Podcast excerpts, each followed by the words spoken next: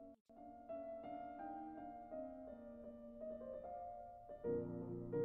you.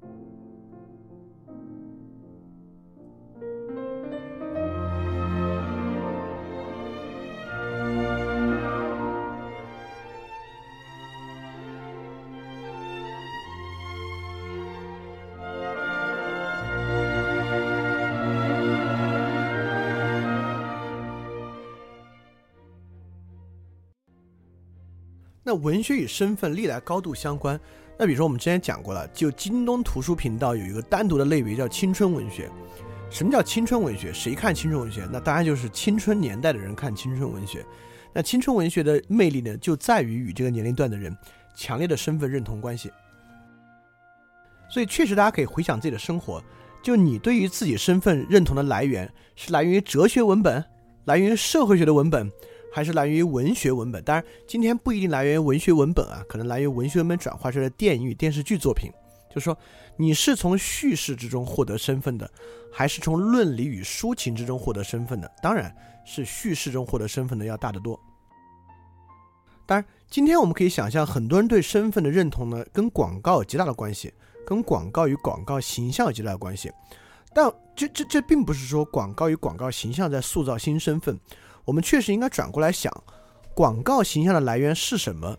其实很多广告形象来源还是来源于文学文本，比如说很多豪华汽车广告里面都有一个中年男子，然后穿着得体的三件套西装，然后留着胡茬，戴着眼镜，老婆孩子一家人其乐融融，然后在一个大公司里面霸权一方，类似这样的形象啊。就这个形象本身，形象本身并不是广告塑造的，形象本身是文学文本是叙事塑造的。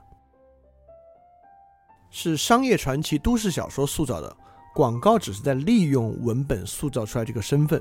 虽然我们今天可能接触这个身份的图像，这个身份做一个景观进入生活，因为我们大家现在已经不怎么看小说了吧？呃，大多数是通过广告进入的，但这个身份的发明与创造依然是文学。所以说，面临一个很核心且重要的问题：我是谁？我是什么？我怎么回事？这个问题的时候呢？是由文学而不是由哲学来提供答案的。那这里就有个非常重要的问题了。那这种身份是天然存在，文学去描述了这种身份，还是其实无所谓什么身份？文学在不断的创造新的身份。比如说，我们认为企业主这个身份，它应该先天的存在，对吧？这个世界上只要有资本主义、有工厂的，就有一类人是因为其是企业主，因此获得比较高的社会地位啊。好像这个身份呢是很自然的啊，文学只是由于先天的社会上有这么一类人，文学在描摹这一类人。但在上的部分，我们也讲了重要的福柯的理论跟文学相关的信史这个理论，就是在说文学作品在透过权力关系发展与生产新的身份。呃，福柯当时的例子是同性恋，因为过去没有同性恋这个身份，只有同性性行为这么一种行为。这种行为上升于某种身份判断，进而成为某种社会对立的身份象征，成为一个重要的阶层，是因为文学的推波推波助澜的作用，发明了这个新的身份。那我举的例子是剩女，那个剩女现在成为一个谈论的话题，也是很多人，呃，会认为是一种身份性的词汇。因此，是自然的具有剩女这个身份，还是文本在创造剩女这样一种身份？在这个方面上，我就非常的倾向于并认同福克的观点。所以刚刚我们讲了，文学是现在赋予身份的一个重要载体，一个一种重要方式，而文学呢，并不是再现一种既有的身份，而是发明一个新的身份。那这个时候我们就要想了，对吧？身份有好有坏，啊，我我们可以先从两个角度来讲身份有好有坏这个问题啊。第一。区分身份有好有坏，就人是不是应该赋予自己某种身份？这个问题呢，有时候当然是好。比如你认为，如果人认为自己是无产阶级革命小将呢，那可能是好的哈。那如果一个人认为自己是剩女呢，那可能就不好，对吧？所以，是不是应当获得身份有好有坏？第二呢，构建某种身份也有好身份和坏身份。比如说，我们构建一个好身份是道德的捍卫者，那那可能还不错。但我如果我们构建一个身份是高帅富，这个人要相信自己是高帅富呢？我们倾向于认为这是一种坏的身份。那如果文学仅仅是再现社会身份呢？我们就不必归咎于文学。那文学把它展示出来，社会有好有坏，我反正好的好写，坏的坏写，对吧？我甚至坏的好写，那让它能够起到这种警示作用啊。但如果我们认可福柯的理论，文学是创造身份，那么身份的问题就要怪罪于文学了，或者说就要从文学上找原因，透过对文学的批判来实现身份的批判过程。那么文学对身份的塑造过程是怎么实现的？那传统的心理学理论当然认为，比如弗洛伊德理论认为，先有个欲望，比如说，比如说我们会倾向于认为啊。呃，受我我有受人尊重的欲望，对吧？我我有受到很多人敬仰、尊重、尊敬的欲望，因此我看到一个受人尊敬的企业主形象呢，我就先天的啊，因为这个欲望的原因，拽着我想成为这么一个企业主的身份，这是传统的理论啊。但拉康有一个很重要的理论啊，就拉康是法国的一个呃弗洛伊德的继承人，发展与继承、阳气与继承弗洛伊德观点，他有一个镜像阶段理论，这个镜像阶段大概指的是。小孩小时候从镜子里看到自己，他不断的从这种对应的观看关系之中发展出自己。呃，这个拉康我们有空单讲一期拉康肯定是肯定是要讲的，今天就不用多想，今天暂时就停到这个地方，我们来来接下来讲他的认同与吸收。也就是传统认为先有欲望，再有对身份的认同与吸收，但拉康认为不需要欲望，只需要倾向来进行认同和吸收。那你可能在想了，那有没有可能倾向来源于欲望，对吧？你先有欲望才有倾向，哎，这就很不尽然，因为很多时候倾向呢，你可以逃避一个东西产生一个倾向，你可以仅仅因为从众的心态产生一个倾向，这两者都与所谓弗洛伊德意义上的欲望呢并没有什么关系，所以拉康这个镜像理论认为产生倾向并吸收，并产生这样的一种身份，确实比这种欲望理论要好，所以我们可以想象很多都市青春剧。当一个初中生、高中生在看这样的都市青春剧的时候，他看到里面的这种俊男靓靓女，他们的爱情生活，他们可能开的跑车怎么怎么样啊？会不会天然的产生某种倾向，将自己的身份与其作比呢？呃，这就是我们要讲的可能当代叙事，不管是小说等等的一个一个一个问题。因为倾向可以转移的，哦。当你很认可郭敬明这个人。因此，看到郭敬明抄袭的《梦里花落知多少》，你对郭敬明的倾向转移到郭敬明笔下的人物身上，你是否也想像其笔下的人物一样活得那么玩世不恭，活得那么不羁？认为这个是你身份的一个重要标志呢？这就是一个非常需要去考虑，也非常有意思、非常重要的话题。而如果我们要再想当代叙事的一个技巧，我们知道小说叙事一个很重要的技巧是移情。怎么产生移情作用呢？靠主人公人物和你的某种关系，靠主人公人物和你的某种相似性。所以，当代小说叙事强烈的塑造移情，这是一种迎合受众的办法。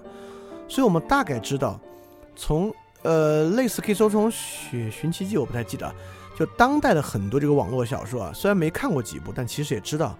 呃，我们就拿男性小说来讲吧，这种后宫文、种马文。里面的男性角色呢，大多数一开始是个 loser。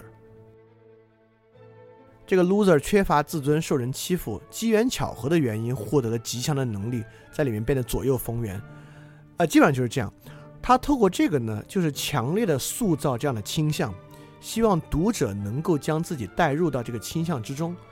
所以从这个角度，我们会发现，如果通俗小说不别通俗小说，如果小说具有塑造身份的作用。而小说小说塑造身份依靠的是这个倾向，而今天新的小说为什么要打造这个倾向，并不是为了要给人一个良好生活，而是要获得点击率、获得金钱收益，因此可以不必为自己塑造这个倾向负责，这就构成了一个很严重的问题。也就是我们认为小说只是消遣，我们认为小说只是看着玩嘛，没有人拿其当真。但如果按照这个理论来讲呢，我们看小说，你很难把它。仅仅当做一个玩乐看待，你其实都在受这个小说很深刻的影响。在这个角度之上，这个小说是不是在塑造一种良好的身份，促使你去吸收它？如果小说因为各种各样的原因塑造了一个极其糟糕的身份，促使你去吸收它，它对于这个文本的阅读者到底产生了什么影响？是在谁去管理这个印象的呢？就是一个非常严重的问题。当然，刚才我们讲的身份塑造还是一个个体身份的塑造。文学，我们知道人的身份，你可以有个给人我是什么什么样的人，你也有可以群体身份的塑造。我属于怎么样的一群人？比如你说我是中国人，你你你就可以具有这样群体身份的认同。那群体身份当然也可以依照文学塑造。呃，你你知道，你你你以前学语文的时候，很多语文必读课文的内容啊，跟革命相关，跟反封建、反地主、三座大山相关，等等等等的，都是在帮助你塑造一种群体身份的认同，塑造你作为中国人的群体认同。但最近有一部很火的电影啊，它其实也是在想做这样的事情。所以，文学与现代国家与现代民族国家的建立就是高度相关的。现代民族国家的独立与建立过程，很多地方都具有典型的民族国家的文本。靠这个文本来实现某种民族认同与国家认同，这个是文学在现代社会的过程中起到了一个非常重要的作用。比如说鲁迅就具有强烈的这个张力，在鲁迅的那个年代呢，他是一个就国家意识相当强的人，或者这个民族意识相当强的一个人。那透过对鲁迅文章的认识呢，我们在里面就塑造出了一种对于我们同属的这个中国人群体人格的一种看法。这种人格看法有个前提假设。当我们产生这个看法的时候呢，你先天的假设有一类人叫做中国人，这个中国人呢具有相似的精神状态与精神特质，这个精神状态与特质呢被鲁迅描述出来，而所有读的人呢产生这个共鸣，并认识到我就是中国人，这是五四文学一个很特殊的一点啊。但这里为什么讲鲁迅的张力呢？就鲁迅的张力，一方面塑造出了这种群体身份的认同。但鲁迅平时，呃，不是平时，但鲁迅又在强烈的去抨击、去批判、去打破这个认同本身。所以说，你看鲁迅又进入教材，现在可能要拿出教材，就是因为鲁迅本身这种张力。所以，我我我们不能说鲁迅是某种意识形态的鼓吹者啊。所以，鲁迅的文学是，呃，真的是一种很好的文学，它并不，它并不是一种很偏颇的一种鼓吹的文学。但我们发现青春文学可能就，呃，它它它它有更明确的这样的身份认同的特征，它促使你相信我是某种现代意义上的大学生群体的一员。那这种东西就简直太多了。大学生群体有很多符号性的特征，谈恋爱啊，然后但谈恋爱的具体方式，它在它在这个青春文本里面也给你限定了，具有很强烈的这样的特征。当然，在这种身份塑造之中呢，还有一个非常重要的方面。一般这种镜像自我，这就是某种镜像自我。这种镜像自我最容易塑造在一种对抗的关系之中，也就是说，在对抗之中，我们能发现我们属于某一群人吧。比如说青春文学，一种典型的窠臼呢，就它一定处于老师与家长的这个双面夹击之中，对吧？比如说最近这个共共青团在网上抨击的文学呢，就这种新时代的年轻人呢，一定处于这个。呃，年轻的美分与这个外国人的一个夹击之中，所以群体身份认同的文学塑造，呃，塑造出这种对抗，在对抗之中树立这种身份呢，其实也是在很大程度上有这种强化矛盾与强化对抗的色彩啊，但这是一个比较呃旁支性的一个批判了。所以这样的例子包括，比如说呃传统的文学文本《小二小二黑结婚》。那那农民阶级与这个地主阶级、资产阶级的一个对抗关系，那《白鹿原》也是类似这样对抗关系，但《白鹿原》跟小孩结婚都还不是这种非常强烈的以这种对抗为卖点的，但里面体现这种时代特征。那今天新的电视剧与电影呢，也是更多的强化这个身份。所以说，我们会发现一个问题，确实会发现一个问题，呃，采取这种群体对抗实现身份认同，不仅是文学作品可以实现的一个。功能或者它本身具有的一个属性，它也是促使阅读受众去阅读文学作品的一个动机。因为我们之前讲过现代性与身份认同的问题啊，就现代性的人们具有身份焦虑，所以他更愿意通过文本去完成自己的身份焦虑。而一个什么样的文本能够缓解这样的焦虑呢？就是通过塑造这种身份对抗去实现。所以你看现在的很多文学文本或者转变为电影或电视剧的文学文本里面。